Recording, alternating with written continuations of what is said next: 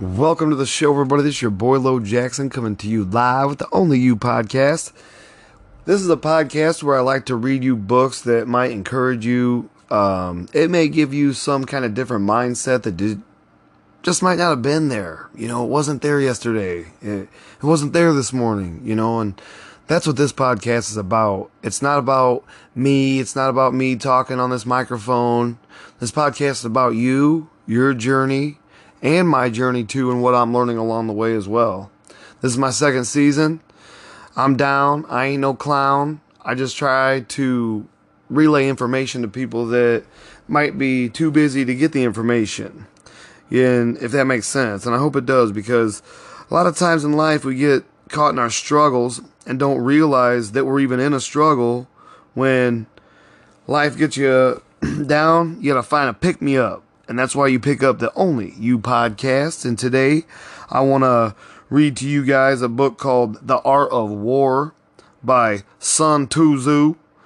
Um, I find this book to be a five star review because Sun Tzu is a great author for one, but you learn so much in that book that there's no way you couldn't apply the pr- principles to your life. It's just a given. Once you read like the first intro to that book, you know that you need to read the rest of it. So get out there and be reading. And that's what this podcast is about too, you guys. I like to encourage people to read. I got fans. I've had over 5,000 listens. Uh, I just want to say thank you to a fan. Hey, Lee Lee, thank you so much for the comments. I do appreciate it. I hope you got mine. Uh, like my boy down in San Antonio, Xavier used to say back in the day, I love you, girl. Yeah, thank you. This is the Only You podcast. Your boy Lo Jackson coming to you live. And I say I do this live because I do it live every time. I stutter, I stumble my words, but in heart, I'm real. And today we're doing The Art of War by Sun Tzu. Simplified Chinese was a Chinese military general, strategist, philosopher, and writer who lived during the uh, Eastern Zhou period. Sun Tzu is traditionally credited as the author of The Art of War, an influential work of military strategy that has affected both Western and Eastern Asian philosophy, philosophy and military thinking. It focuses mu- much more on alternatives to battle and even to war than war itself, such as um, stratagem, delay, the use of spies, the making and keeping of alliances, the use of deceit, and a willingness to submit, a least temporary to more powerful foes. Sun Tzu is revered in Chinese and Eastern Asian culture as a legendary historical military figure. Uh, his birth name was Sun Wu. That's, and that's traditional Chinese. Um, he was known outside of his family by his courtesy name, Chang Quinn.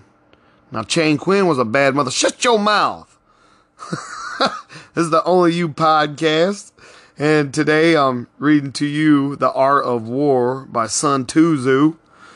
And, you know, thank you guys for um, listening. Thank you for following me. And really thank you for, like, all the awesome comments I've gotten. Um, I am not anyone special. I try to be the best I can be at this. And this is not easy. It takes a lot to put this together for you. It really does.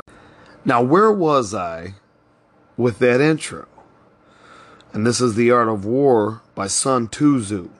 I wanted to get you that introduction, though. Thank you guys for listening to the Only You podcast. And this is The Art of War by Sun Tzu. And this is an old book, and you can find it on all the platforms I've told you guys about. Barnes and Noble sells it. It's a great gift to give to somebody, you know. Get out there and read, and that's what this podcast is about, too. It's about encouraging people to read and to learn things that they didn't know yesterday to make tomorrow a better day, you know. And I want to read to you the introduction. Like I said earlier, Sun Tzu was a native of the Chai state. His art of war brought him to the notice of Hulu, uh, king of Wu. Hulu said to him, This is the king. you guys. I have carefully pre used your 13 chapters. May I submit your theory of managing soldiers to a slight test? And in return, Sun Tuzu replied, You may. Hulu asked, May the test be applied to women? The answer was again in the affirmative. So arrangements were made to bring 180 ladies out of the palace. Sun Tuzu divided them into two companies and placed one of the king's favorite concubines at the head of each. He then bade them all take spears in their hands and addressed them thus I presume you know the difference between front, back, right hand, and left hand. The girls replied, Yes. Sun Tuzu went on. When I say eyes front, you must look straight ahead. When I say left turn, you must face towards your left hand. When I say right turn, you must face towards your right hand. When I say about turn, you must face right about towards your back. Again, the girls ascended, assented. The words of command having been thus explained, he set up the halberds, the battle axes, in order to begin the drills. Then, to the sound of drums, boom, boom, boom, doom, doom, doom. He gave the order, right turn, but the girls only burst out laughing. Sun Tuzu said, If words of command are not clear and distinct, if orders are not thoroughly understood, the general is to blame. So, he started drilling them again, and this time gave the order left turn, whereupon the girls once burst into fits of laughter. Sun Tuzu, if words of command are not clear and distinct, if orders are not thoroughly understood, the general is to blame. But if the orders are clear, oh, yes, if the orders are clear, girls, and the soldiers nevertheless disobey, then is it that is the fault of their officers. So saying, he ordered the leaders of the two companies to be beheaded. Now the king of Wu was watching the scene from the top of a raised pavilion, and when he saw that his favorite concubines were about to be executed, he was greatly alarmed and hurriedly sent down the following message. We are quite satisfied as to our general's ability to handle the troops. If we are berefet, an audience, berefet means lacking in or lacking of. If we are berefet of these two concubines, our meat and drink will lose their savor. It is our wish that they not be beheaded, sir. Sun Tuzu replied, Having once received His Majesty's commission to be the general of his forces, there are certain commands of His Majesty which, acting in this capacity, I am unable to accept. According, he had the two leaders beheaded, and straightway installed the pair next in order as leaders in their place. When this had been done, the drum was sounded for the drill once more. Boom, boom, boom. And the girls went through all the evolutions, turning to the right or to the left, marching ahead or wheeling back, kneeling and standing, while perfect accuracy and precision, not venturing to utter a sound. Yeah, no one was laughing at that point, wouldn't you say? then Sun Tuzu sent a messenger to the king saying, Your soldiers, sire, are now properly drilled and disciplined and ready for your majesty's inspection there can be put to any use that their sovereign may desire. Bid them go through fire and water, and they will not disobey. But the king replied, Let our general cease drilling and return to camp. As for us, we have no wish to come down and inspect the troops. Thereupon Sun Tzu said, The king is only fond of words and cannot translate them into deeds. After that, Hulu saw that Sun Tzu was one who knew how to handle an army and finally appointed him the general. In the West, he defeated everyone. The state and all the way and forced his way into Ying, the capital. To the north, he put fear into the state and spread his fame abroad amongst the federal princes. And Sun shared in the might of the king. About Sun himself is all that has to tell us in this chapter. But he proceeds to give a biography of his descendant, Sun Pen, born about a hundred years after his famous ancestor's death. And remember the name Sun Pen. Audience. Thank you for tuning in to the Only You podcast. Your boy Lo Jackson. I'm doing The Art of War by Sun Tzu. Don't be out there messing around with Sun Tzu. One bad dude. He don't play no games out there beheading people, y'all. Shoot. and also the outstanding military genius of his time. Sun Tzu, the historian, speaks of him too as Sun Tzu, and his preface was read Sun Tzu had his feet cut off and yet continued to discuss the art of war. He discussed the art of war. It seems likely then that Pen was a nickname bestowed on him after his uh, mutation, unless the story was invented in order to account for the name. Isn't that wild, you guys? He was probably walking around with no feet up, you know. One bad dude don't mess around with Sun Tzu. The name crowning incident of his career, the crushing defeat of his treacherous rival Peng Chung, will be found briefly related in chapter 5, 19 note, to return to the elder Sun Tzu, he is mentioned in two other passages. In the third year of his reign, 512 BC, Hulu, king of Wu, took the field and attacked the city of Chu. He captured the town of Shu and slew the two princes' sons who had formerly been generals of Wu. He was then meditating a descent, descent of Ying, the capital, but the general, Sun Wu, said, The army is exhausted. It is not yet possible. We must wait. After further success fighting, in the ninth year of 506 BC, King Hulu addressed Wu Tuzu and Sun Wu, which Sun Wu is Sun Tuzu, saying formally, You declared that it was not yet possible for us to enter Ying. It, it is the time right now. The two men replied, is they are grasping and Covertus and the Prince of Tang both have a grudge against him. If your majesty has resolved to make a grand attack, you must win over the two, and then you may succeed. Hulu followed his advice, beat Chu in five pitched battles, and marched into Ying, the capital. This is the latest date at which anything is recorded of Sun Wu, which I believe Sun Wu is Sun Tzu.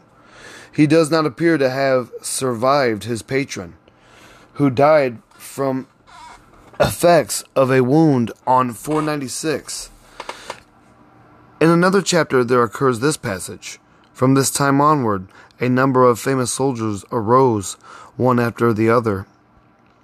Kao Fan, who was employed by the Chen state, Wang Tuzu, in the service of Chai, and Sun Wu, in the service of Wu, these men developed and threw light upon the principles of war. And you guys, thank you for tuning in to the Only You podcast. This is The Art of War by Sun Tzu. I'm going to skip ahead a little bit because this is a great read, and I hope you rush out there and check it out for yourself. It has a lot to um, teaching here. You have so much education to learn about in this thing. It's like, I'm serious, you guys. Like when I first read um, the first five chapters of this book, I mean, I was pretty mind blowing. Like chapter one is laying plans, two is waging war. Let's let's read a little bit of both, okay? Uh, chapter one, laying plans. um, Sazu Kung is defining the meaning of the Chinese for the title of this chapter. Says it refers to deliberations in the temple selected by the general for his temporary use, or as we should say, in his tent. 1. Sun Tzu said the art of war is of virtual importance to the state. 2. It is a matter of life and death, a road either to safety or to ruin. Hence is a subject of inquiry. You guys listen to this stuff seriously. I mean, write this stuff down, honestly, or run out and get this book. Two, it is a matter of life and death, a road either to safety or to ruin. Hence is a subject of inquiry which can no on no account be neglected. Three, the art of war then is governed by five constant factors to be taken into account as one's deliber- deliberations when seeking to determine the conditions obtaining in the field.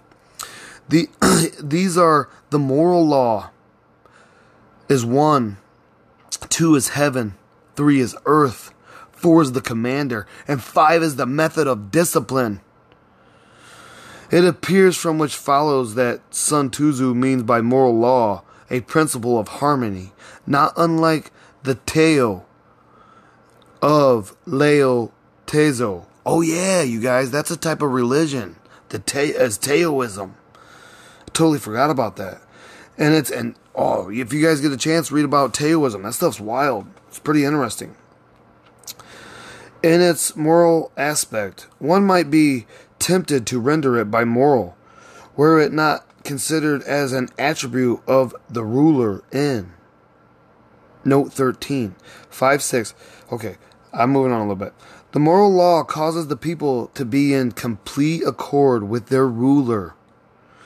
You know, do you guys understand that? The moral law causes the people to be in complete accord with their ruler. I believe he's talking about God there.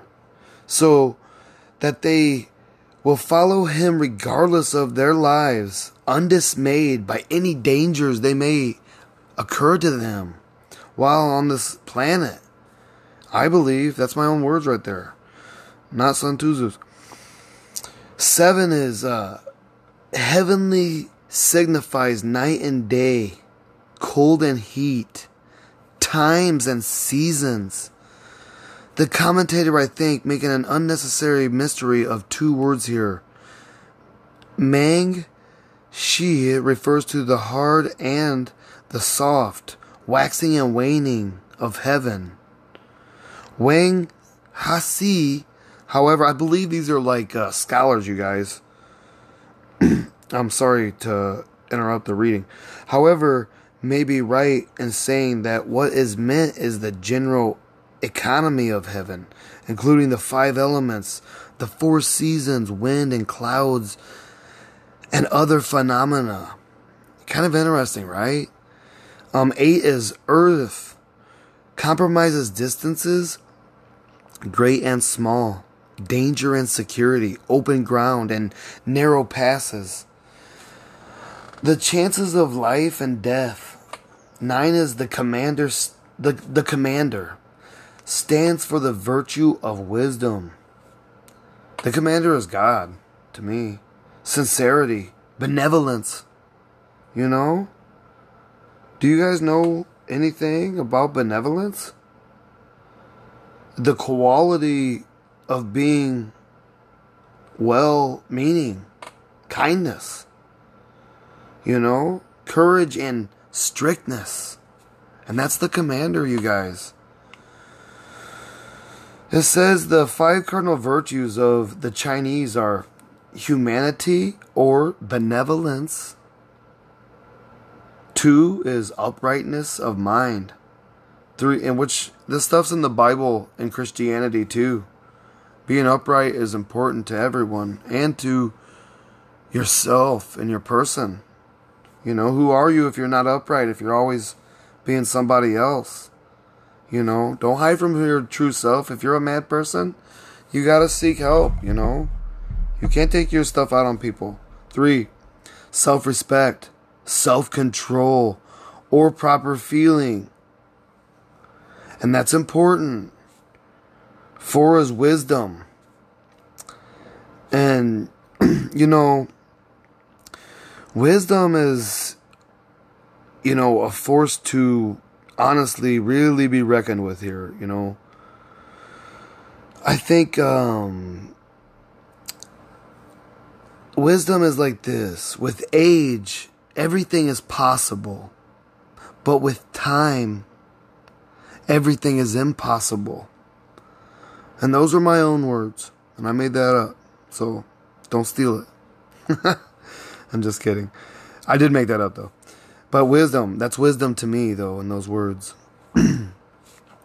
Five is sincerity or good faith. Here, wisdom and sincerity are put before humanity or benevolence, and the two military virtues of courage and strictness substitute for uprightness of mind and self respect, self control, or proper feeling. And that's something that a lot of people struggle struggle with in today's society is proper feeling because we're so regulated by so many different chemicals and so many different little stupid addictions we don't even realize. Um, 10 is by method and discipline are to be understood the marshaling of the army in its proper subdivisions, the gradations of rank among the officers, the maintenance of roads by which supplies may reach the army, and the control of military expenditures. And if you guys don't know how the military, or excuse me, the highway system got started in the United States, it was by one of the great presidents we've had, uh, Dwight D. Eisenhower. Uh, he was, Eisenhower was uh, our general at one point, man, that became our president. But once he was president, he put into um, act the, I believe it was, I believe, it's the Interstate Act, honestly. Um, don't quote me on that, but I'm pretty sure that's right. Um, and he pretty much got it from The Art of War. Um, it said right there, you know, which the maintenance of roads by which supplies may reach the army and the control of military expenditures. And that's how Dwight D. Eisenhower, I don't know why I keep saying Howard, Dwight D. Eisenhower. Uh, thank you guys for listening to Only You podcast. I'm doing The Art of War by Sun Tzu. Um, and we're in chapter one right now, and I'm on number 11, which is These five heads should be familiar to every general. He who knows them will be victorious, he who knows them not will fail. And that's totally true. Anybody I've ever given direction to in my life, if they didn't listen to me and they thought I was a joke and they played around or horseplayed, I would always warn them in the beginning, like, hey, it's one thing to joke, it's one thing to play, but, you know, you don't ever throw anything at anybody, you don't ever put your hands on anybody. I actually was a road crew supervisor once, and I had a guy come to me and tell me that this other guy kept smacking him on the butt and telling him good game, and he didn't like it, so I had to go address the other guy and tell him, hey man, lay off he didn't like it. Don't do it again. So, the dude that came to me in the beginning, he literally opens up. He and we're working on the highway. They were actually picking up garbage at the time, um, and I was the road crew supervisor. He found a plastic Pepsi bottle full of urine, unscrewed it, threw it across the freeway. I was trying to get my seatbelt off to get out in time, to get over there in time.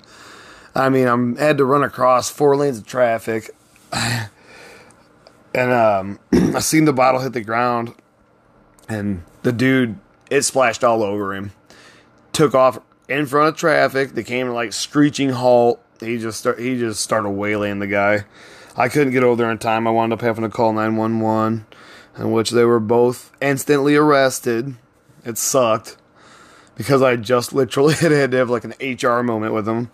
But uh, 12 of The Art of War, sorry about that long uh, story. Therefore, in your deliberations, when seeking to determine the military conditions, let them be made the basis of a comparison in this wise. 13. One which which of the two sovereigns is uh, embowed with the moral law and im, oh it's excuse me it's imboyle imboyle it's i m b u e which is inspire or permeate with a feeling or quality is what uh, that word actually means thank you guys for tuning in um Two is which of the two generals has most ability. Three, with whom, excuse me, lie the advantages derived from heaven and earth. Four, on which side is discipline most rigorously enforced.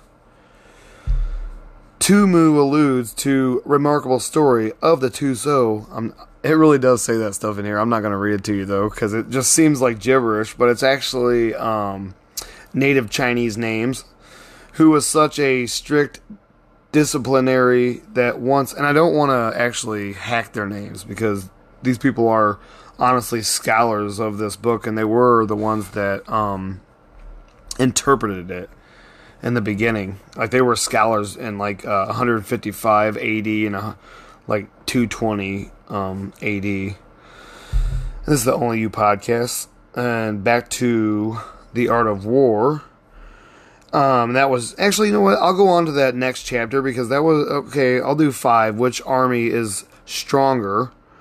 Um, six is on which side are officers and men more highly trained. Seven is in which army is there the greater consistency both in reward and punishment? On which side is there the most absolute certainty that merit will be properly rewarded and misdeeds um, summarily, I can't say that word very well. Summer, summarily, blah, blah, blah, summarily, summarily punished, and misdeeds summarily punished.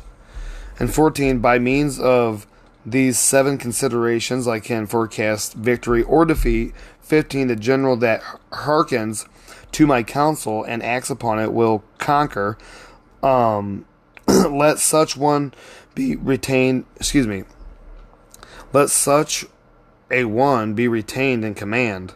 The general that hearkens not to my counsel, nor acts upon it, will suffer defeat. Let such a one be dismissed. That's interesting. 16. While heeding the profit of my counsel, avail yourself also of any helpful circumstances over and beyond the ordinary rules.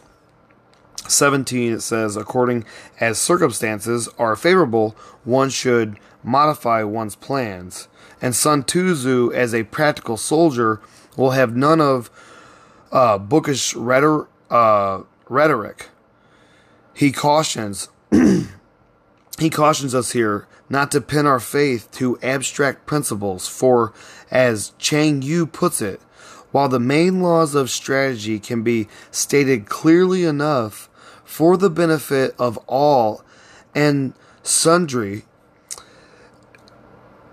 excuse me, guys, uh, you must be guided by the actions.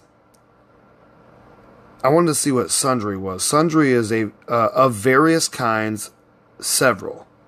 Interesting. Or uh, lemon rind and sun dried herbs. I had never uh, seen that word, but I uh, I forgot what it meant. Um, thank you guys for listening to the Only You podcast. Um, I'm doing the Art of War by Sun Tzu, and we're talking. This is one of the scholars, Chang Yu, right now. He puts it like this: While the main laws of strategy can be stated clearly enough for the benefit of all and sundry, you must be guided by the actions of the enemy in attempting to secure a favorable position in actual warfare. On the eve of the Battle of Waterloo, uh, uh, the Lord commanding the cavalry went to the Duke of Wellington in order to learn what his plans and calculations were for the morrow, because, as he explained, he might suddenly find himself commander in chief and would be able to frame new plans in a critical moment. The Duke listened quietly and then said, Who will attack first tomorrow? I, or Bonaparte. Bonaparte, replied the Lord. Well, continued the Duke, Bonaparte has not given me any idea of his projects. So, um, Bonaparte um, has not given me any idea of his projects, and as my plans will depend upon his, how can you expect me to tell you what mine are? 18 is all warfare is based on deception, and that's the truth no matter what warfare it is, whether it be civil warfare, whether it be mental warfare, you know, it's it's serious though. All warfare is based on deception. The truth of this uh, pithy and profound saying will be admitted by every soldier. Um, if you guys don't know what pithy means, it actually means concise and forcefully expressive. So we just learned a new word, pithy. Thank you guys for listening. Um, and profound saying will be admitted by every soldier. I read that. Um, Colonel Henderson tells us that Wellington, great in so many military qualities, was especially uh, distinguished by the extraordinary skill with which he concealed his movements and deceived both friend and foe. And what this scholar is getting at is somebody else used this book at one time to win a battle because it's real. And like I said, all, warf- all welfare is based on deception. In 1942, you guys, um, the Israeli army beat the Palestinians not by real warfare, but by mental games. They filled up every single 55 gallon drum barrel they owned in that country. And they, but, but at first they brought every single 55 gallon drum that they owned in that country to the very top of the mountains where they were, that the Palestinians were about to invade and take over. This is 1942. You can look it up. But in reality, they filled every single 55 gallon drum with rocks and then they took I, can't remember I can't remember how many tanks. I think it was like two or it, it was anywhere from two to four tanks. I don't really recall, and don't quote me on every single little detail, but I do believe the story to be true is that they took the tanks and then they rolled the barrels down the mountain, and the Palestinians thought that it was hundreds and hundreds of tank tanks, so they retreated. And like I said, all wealth or excuse oh yeah all welfare yeah it's true too. All welfare is based on deception no all warfare is based on deception. And that's how the israelis won in 1942 because they won based on deception. 19 hence when able to attack we must seem unable. When using our forces we must seem inactive when we are near we must make the enemy believe we are far away. When far away, we must make him believe we are near. 20. Hold out baits to entice the enemy. Fiend disorder and crush him. All competitors except Chang Yu, which uh, oh, excuse me, commentators, which commentators I believe means like philosophers or scholars. Chang Yu says When he is in disorder, crush him. It is more natural to suppose that Sun Tzu is still illustrating the use of the deception in war. So it's not saying that he's really saying crush him, but deceptively. And 21, if he is secure at all points, be prepared for him.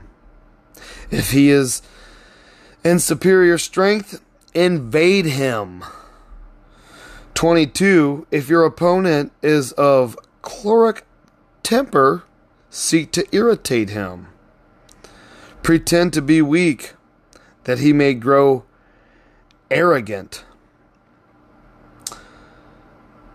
I do find all those things to be so true in life and in situations. Um, you know, uh, one of the guys says that says that the good uh, tactician plays with his adversary as a cat plays with a mouse.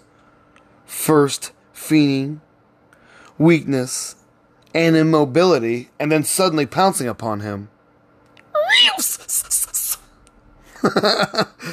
Ah, 23. If he is taking his ease, give him no rest. Bitch, get your ass up and get to work. There ain't no time for rest. You know, like, uh, you know, uh, what's her face said? Ain't got nobody got time for all that. This is probably the meaning, though. Uh, while we are taking our ease, wait for the enemy to tire himself out. He has lured him on and tired him out. Yeah, says he the guy has lured him on and then tired him out. If his forces are united, separate them. Less plausible is the interpretation favored by most of the uh, commentators. If sovereign and subject are in accord, put division between them. 24.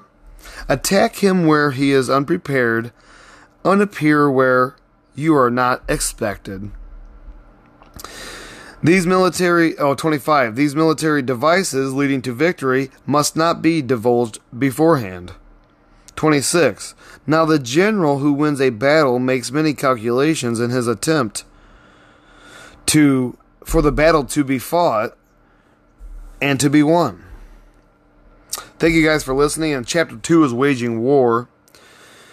Uh, one is t- uh, Sun Tzu said, In the operations of war, where there are in the field a thousand swift chariots, as many heavy chariots, and hundred thousand uh, mail clad soldiers, which mail clad do, they're, they're freaking decked out in steel, so they're definitely tough as nails. The swift chariots were lightly built, and according to Chang Yu, used for the attack. The heavy chariots were heavier and designed for the purpose of defiance. It is true, uh, he says, that the latter were light, but his this seems hardly uh, probable. It is interestingly to note the analogies between early Chinese warfare and that of the Homeric Greeks. And they actually shared a lot of stuff. They actually traded together, the Chinese and the Greeks, at one point. And they probably still do to this day, honestly. In each case, the war chariot was the important factor, forming as did the nucleus round, which was grouped a certain number of foot soldiers.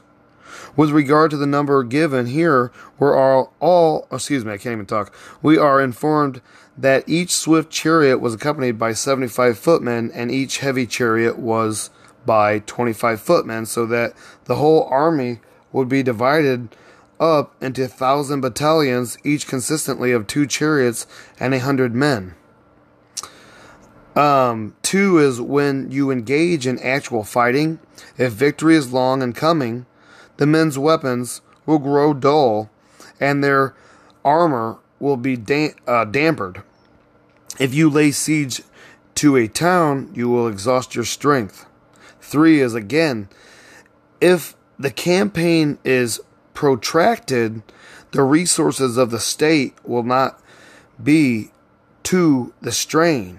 For Now, when your weapons are dulled, your armor dampered, your strength exhausted, and your treasures spent, other chieftains will spring up to take advantage of your extremities. Then no man, however wise, will be able to avert the consequences that must ensue.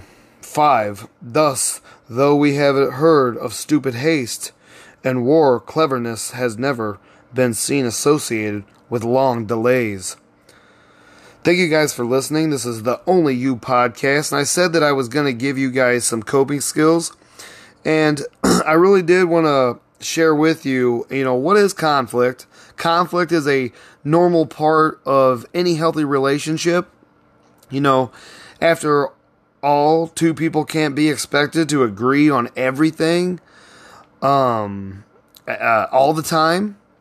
The key is not to fear or to try to avoid conflict, but to learn to resolve it in a healthy way. When conflict is mismanaged, it can cause great harm uh, to a relationship. But when handled in respectful, positive ways, uh, conflict actually provides an opportunity to strengthen the bond between two people. And I don't think a lot of us really understand that, whether, you know, you're experienced uh, with conflict at home or work or school, you know, uh, learning these skills can help you resolve differences in a healthy way and build stronger and more rewarding relationships. Um, one is a conflict is more than just a disagreement. And not a lot of people understand that a conflict is more than just a disagreement. It's actually a situation in which um, one or both parties perceive a threat. And so when you actually encounter a threat, you are forced with a fight or flight mode actually, you know, it determine you know what determines that is actually the surroundings and the situation as well. Um, your amygdala inside of your brain is triggered, then your um, like your prefrontal cortex is triggered because that should be you know your mindfulness or your governing mind saying, "Hey, you're not at any harm," or "Hey, you know it's time to buck up and beat the fuck out of somebody." You know, that shit happens in life. You got to be real. um, whether or not, you know, the threat is real, a conflict is more than just a disagreement. Never forget that. Um, conflicts continue to fester when ignored. And you see this a lot in the workplace. You know, conflicts continue fester when ignored when two people have issues because conflicts involve uh, perceived threats to our well being and our survival. Um, we're actually, you know, animals. Uh, they stay with us until we face them and uh, we resolve them. And if you don't resolve them, they grow into um, personality disorders, borderline personality disorders, depressions, um, leading into, you know, uh, how we respond to conflicts is based on our perceptions. You know, um, we respond to conflicts based on our perceptions of the situation, not necessarily to an objective uh, review, I guess, of like the facts or our perceptions are, and you know, you know, most of our perceptions are influenced by life experiences, culture, values, and beliefs. You know, so we we respond to conflicts based on our perceptions that way, and that is true for everything. Um, conflicts uh, trigger strong emotions. You know, when somebody comes at you with something, you either, you know, flare up, you know, submit, try to talk sense into them, or tell them to leave you alone, stop, or you just, you know, beat the hell out of them, I guess. I hope not. And I do believe that nobody ever, you know, it, no, Nobody ever deserves to put their hands on anybody, ever. But every person is entitled to their own individuality, their own personality, and their own personal space. And that if that if those boundaries are ever crossed, you guys, you need to take direct action. You need to um, say, "Hey, you're an enemy, man. You actually aren't a friend. You're a foe. You're cunning, but hey, you're doing things that are unappreciating people and their integrity, and no thank you. Nobody deserves that. You know, because everybody's entitled to their own individuality and everybody's entitled to their own personality. And conflicts trigger strong emotions. You know, and if you're if you aren't comfortable with your emotions or able to manage them in times of stress, you probably won't be able to uh, resolve conflict success, you know, successfully. Unfortunately, and that's the truth, you know, because your conf- your conflicts trigger strong emotions and it makes you do things that you don't think you would do, but unfortunately, there is repercussions for your actions in every situation. That's why we got to listen to Sun Tzu. Get yourself under control. When you have a manager, when you have a supervisor, when you have a CEO, you listen to them and when they tell you something, it's not about the money. It's not about quietly quitting. It's not about they don't know me. They don't know where I've been. They don't know what I've been through. It's not about that. It's about the hierarchy of the situation at hand. You know, conflicts are an opportunity for growth. Um, when you're able to resolve, you know, your growth, you know, your con- when you're able to resolve your conflict, you're able to grow. You're able to move forward, you know. Uh it, it builds trust. You know, it's like when when you're able to resolve conflict in a relationship, it builds trust completely. There's no other way around that. The trust is formed, but it's easily broken. And it's especially broken when it comes to a person that's been broken. And a person that's been broken doesn't know they're broken, so they try to act like somebody else and be somebody else in mere situations and behave in certain types of ways that is unappreciated unappreciated by other people, even family members, and it sucks. And it sucks when it's your family member. It's like, come on, man. I love you. Don't do this. Don't be that way. And it's like you can feel secure knowing your relationship can survive challenges and disagreements. You know, if you're because conflicts are an opportunity for growth, and don't forget that, you guys, because causes of conflict in a relationship um, are caused by many different things, but conflict arises from um, differences, both um, large and small. It occurs whenever people disagree over their values, um, their their motivations, their perceptions, their ideas, or their desires. I Oh man, I've had certain situations arise that have just been so stupid and crazy over stupid stuff that I thought was so trivial and funny that wound up really crushing somebody. And then I come back and I'm like, I am so sorry. I never meant that. I am terribly sorry. You know, it's like sometimes these um, differences appear trivial, but when a conflict triggers strong feelings, a deep personal need, it's like it's uh, often at the core of the problem. Uh, a deeper personal need is often at the core of the problem. These needs can range from the need to feel safe, um, secure, or respected or valued. Um, the need to be closer, to be more intimate. Those are all things that people need, you know, and that's those are. Eh, but you can get into conflicts about those things easily. Think about the opposing needs of a toddler and a parent. You know, that's an easy, uh, an easy, an easy opposing uh, needs uh, conflict. You know, the the child's need is to explore, so venturing to the street or to the cliff's edge actually meets that need. But the parent's need is to protect that child and put them in safety. You know. um the needs of each party play an important role in the long term success of a relationship. Um, each deserves respect and consideration. In personal relationships, a lack of understanding about differing needs can result in distance, arguments, and even breakups.